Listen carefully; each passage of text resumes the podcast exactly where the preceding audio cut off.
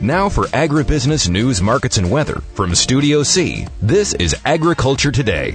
The American Climate Corps, just in the first few weeks of being online, got over 50,000 expressions of interest from folks all across the country. White House National Climate Advisor Ali Zaidi. And over the last few weeks, actually, we've been hosting these listening sessions to help understand how best to structure the program. Over 2,200 folks have joined four listening sessions. And one of the things that we've taken away from that is that different individuals want to engage in this climate solutions economy in different ways. Some people want to participate in installing charging stations. Others want to learn about putting solar on rooftops and others want to figure out how to engage with nature in a way that delivers value, whether it's to their family farm or value to our public land.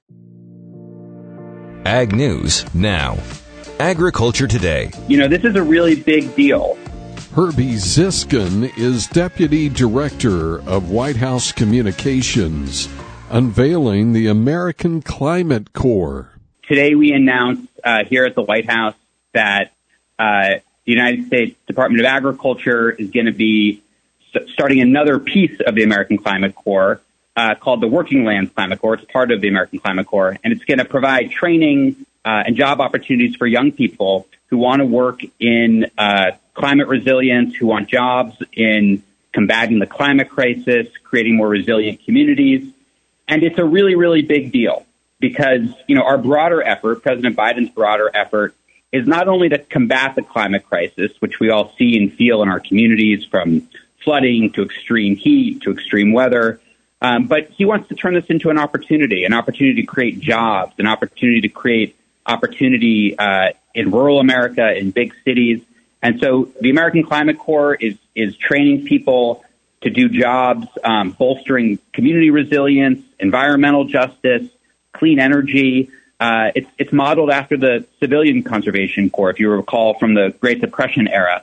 This is about getting the next generation of young people on the job, in paying jobs, um, doing work in our communities to combat the climate crisis. So we think it's a really big deal, and we're excited about it. So some are already asking the question, where will this climate corps come from? People can uh, apply for these jobs and learn more about opportunities. We've had over 50,000 young people reach out.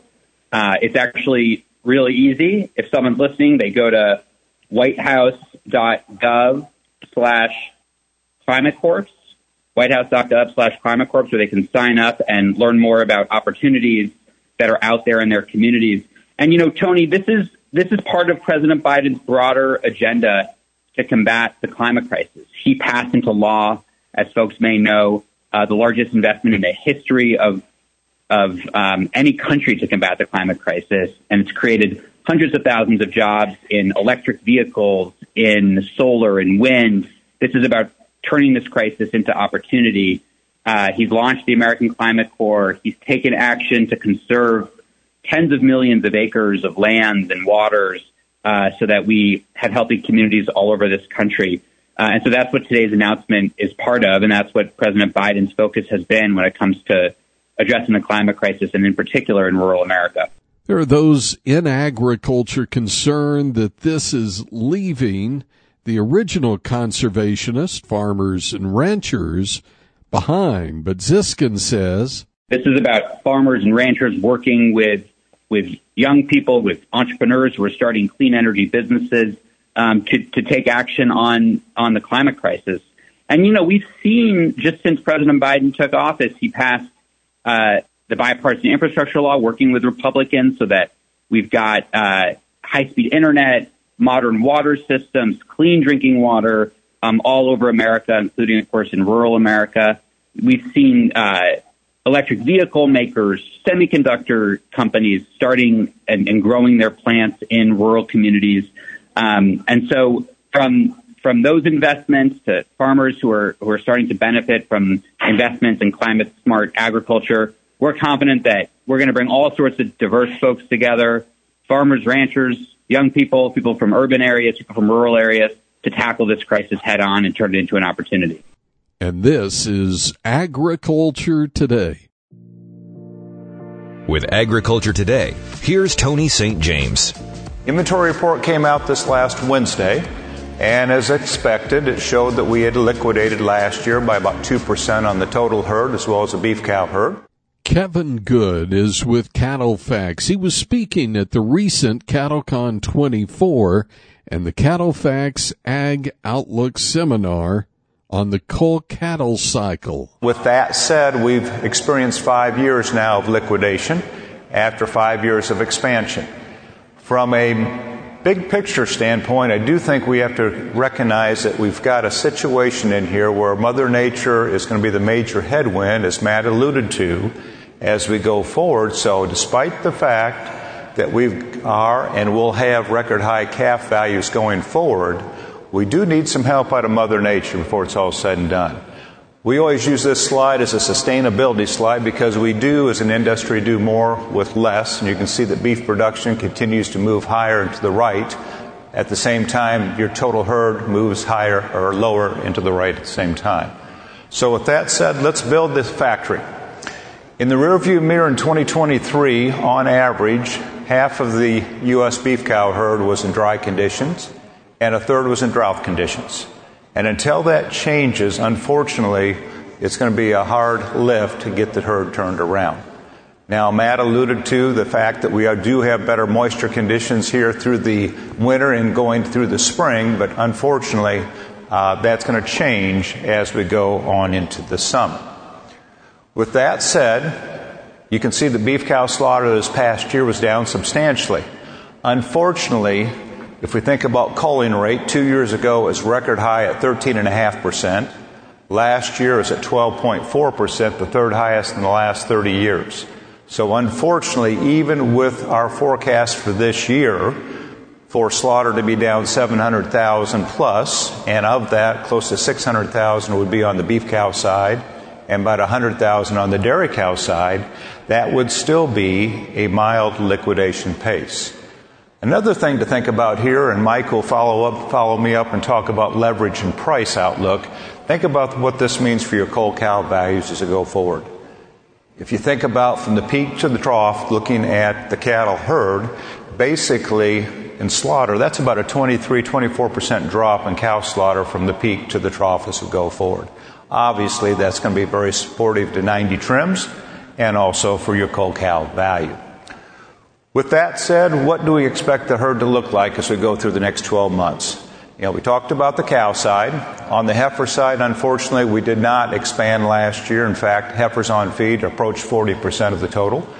And that needs to be somewhere back closer to 36 or 37% to get to a point where we would suggest that we're doing some expansion on the heifer side. So with that combined, we would suggest that this year will be a mild liquidation year. And it is, if you want to think about it from a cycle standpoint, the last cycle was a V bottom. This cycle is much more of a saucer or a trough bottom. It's going to take longer to build this herd back up. So I think we need to recognize that from a big picture standpoint. Another point of the decline last year of over 700,000 head, two thirds of that was basically from Nebraska south to Texas, including Missouri. So I think we all get it. The big cow states, those are the areas that we need better moisture in if we really are going to turn the factory around. Again, that's Kevin Good with CattleFax. And this is Agriculture Today. This is Agriculture Today. We start the year with a cattle on feed number above a year ago. Kevin Good with Cattle Facts on the latest slaughter numbers. And you say, how can that be, Kevin? We've had five years of liquidation and we still got more cattle locked up than a year ago. Well, in the text box, you can see some of the reasons why. We didn't keep the heifers back. We put them on feed. We imported a lot more Mexican cattle last year than the year prior, particularly in the fall months. We, turnover rate is slower. We're feeding cattle longer, more days on feed. All of those combined means your on feed numbers you start Jan 1 are up 2%. January placements in our data down substantially, probably going to be down close to double digit when it's all said and done. You combine that over the next few months, we do anticipate a cattle on feed number that will drop below a year ago as you go from Feb to March and will remain that way through the remainder of this year. Now, when we talk about slaughter as we go through this year, We're going to talk about the correlation between cattle on feed versus the total supply, cattle on feed as well as the feeder cattle supply outside of feedlots. That's a much higher correlation when it's all said and done.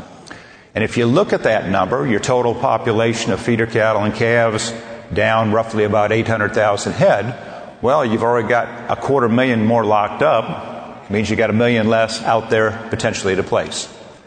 And so as you think about the placement patterns, not only just going to be in January in the rearview mirror, but consistently as we go forward, we should have placement numbers that start to continually be below a year ago dropping your on feed number. The correlation between this number and slaughter for the year is substantially higher than when you look strictly at what's on feed on January 1. So I think we need to remember that when we look at our slaughter forecast.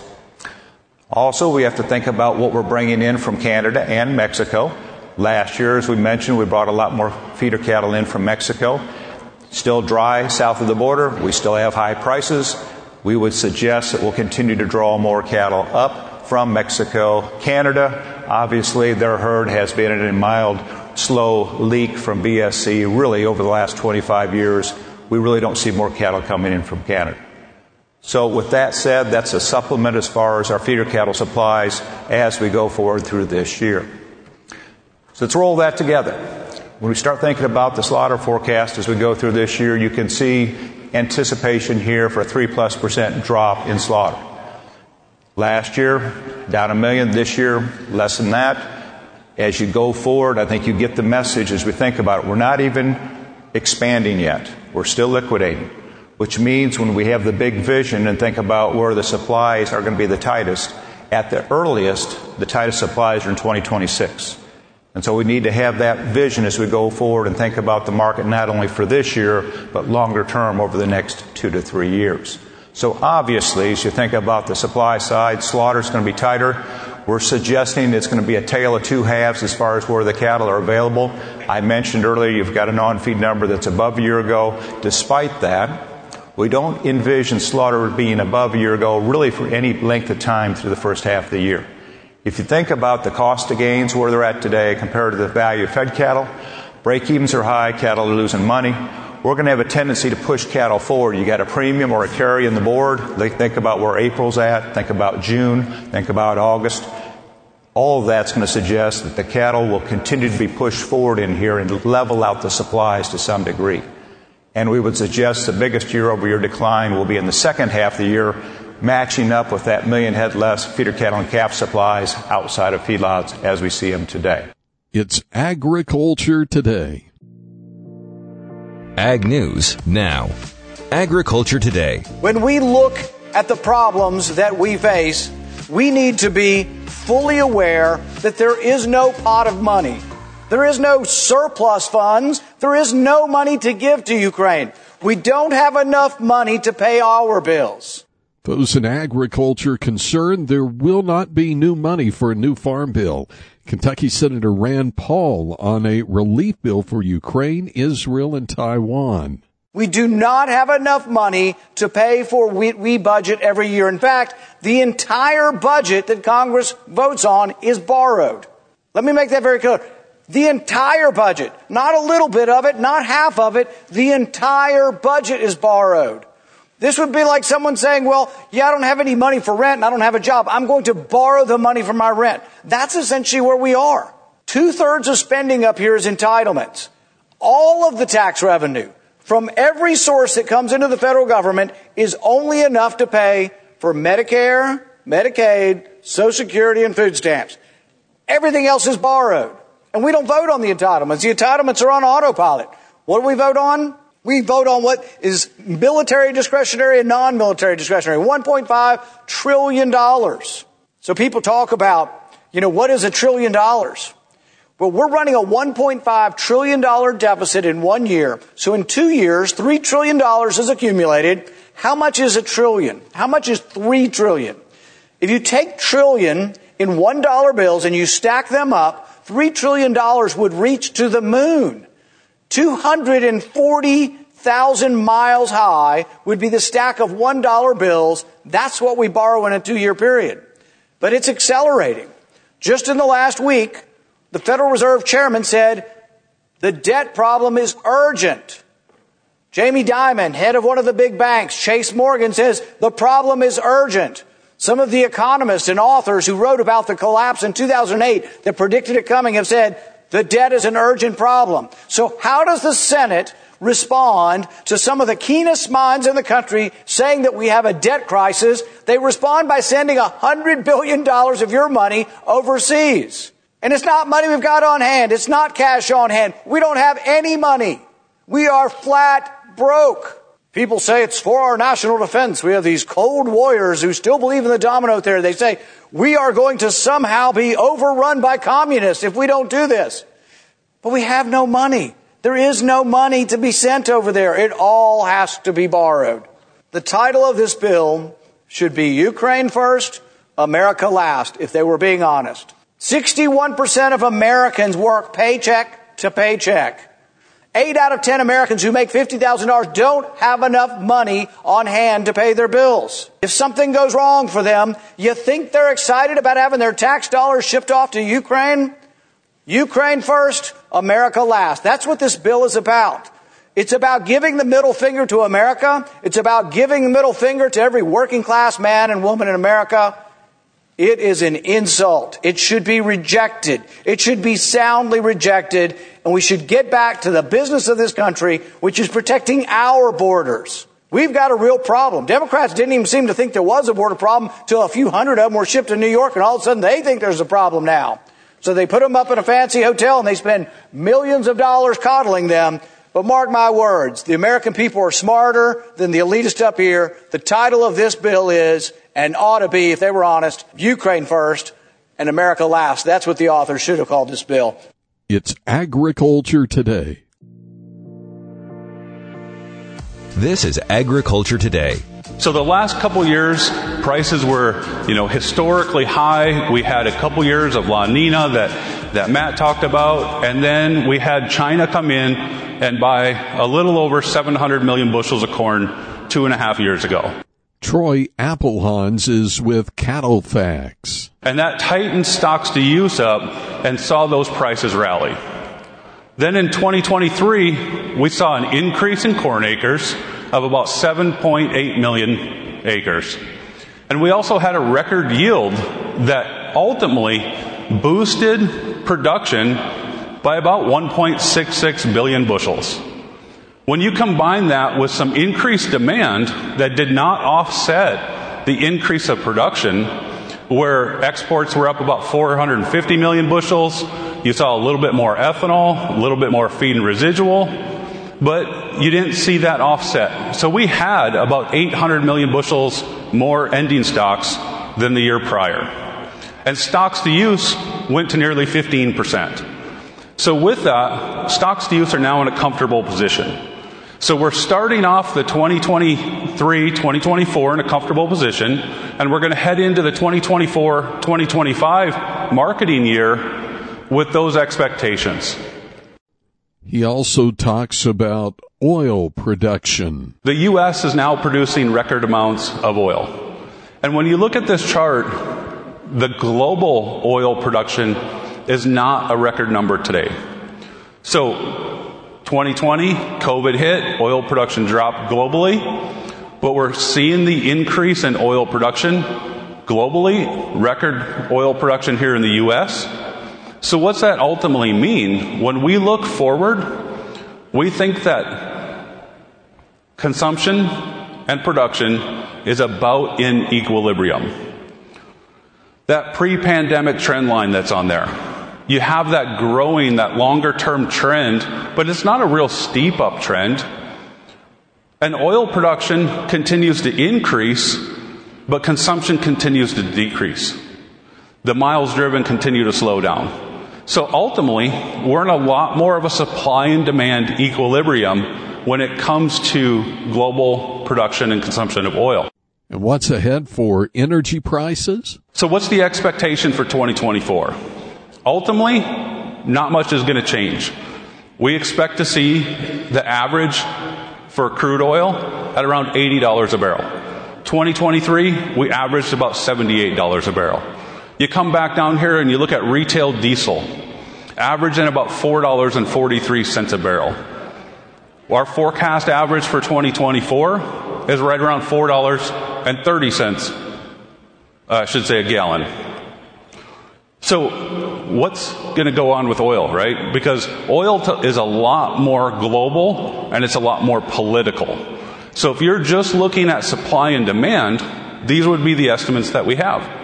But we do need to pay attention to the global dynamics, especially when we're talking about OPEC and OPEC Plus, where they could increase or decrease that supply on a pretty much a moment's notice.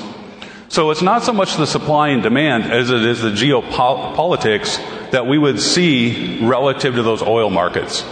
When you're looking at natural gas, you know, we're talking about an average a little bit higher. 2023 was about $2.51, and we would expect to see an average about $2.90 this year. It's agriculture today. This is Agriculture Today we're in an environment where we've had a big transition here in the course of the last few years. And obviously, that transitions to the favor of the, the cattle producer. Mike Murphy with CattleFax at the recent CattleCon 24 in Orlando. That leverage shifting coming back into our favor due to the fact that we're getting in more of a balance between the number of cattle that we need to harvest that Monday through Friday time frame relative to that underlying capacity. And clearly it's been a difficult period in here over the course of the last four or five years as you think about and you look at this slide of just how unbalanced we were. This last year of 23, we got back more in line. And this year we're actually going to be in a scenario when we start talking about a, you know, roughly a three quarter of a million head decline in fed cattle slaughter. And you start to look at that relative to that 40 hour work week we're going to be in, in a very good position from a leverage standpoint. That is going to funnel more dollars back into the production side of the business. And it really starts at starting to see that, that leverage between the cattle feeder and the packing segment. This is something that we share with you all the time, that Fed price less the drop as a percent of the cutout. And as you can see here for 2024, we've got that dialed in at about 57%. That is roughly what we define as an implied break even for the packing and processing segment. It's not a perfect science when we start to try to identify what those margins are, but it does give us a pretty good perspective and sort of a benchmark as we start to look at things in terms of that leverage or margin component. And when we talk cattle on feed, Murphy says look at regional differences. You know, today you've got significant increases in cattle on feed on as of January 1 that were both in the states of Texas and Kansas. And yet when you go farther north, if you're looking at like Colorado, Nebraska, or the Midwest, you've got on-feed totals that are about even or even slightly below year ago levels. That's been a little bit of a theme in here in the course of the last few years. And so one of those things that has arrived from that is where at certain times of the year, especially in that spring and summer time frame, the northern region, or the way that this is actually shown on your chart, the southern region is at a discounted market versus the north. The north is at a premium. Now, we've got to some extreme levels in terms of the last couple of years of that price spread. I'm not sure we would forecast those types of, of values in terms of the differential here this spring, but overall, over the course of the next several months, we're going to find more weeks than not where Nebraska is a premium market versus the southern plains. And that is again just that reflection of that overall oh, on feed totals that you find those differences between uh, the, the different regions. This is probably a structural shift that is here to stay. You know, we always think about the concept when corn goes back down, as, as Troy alluded to earlier, where we find some of that cattle feeding moving back into the, you know, eastern Nebraska, Midwest region.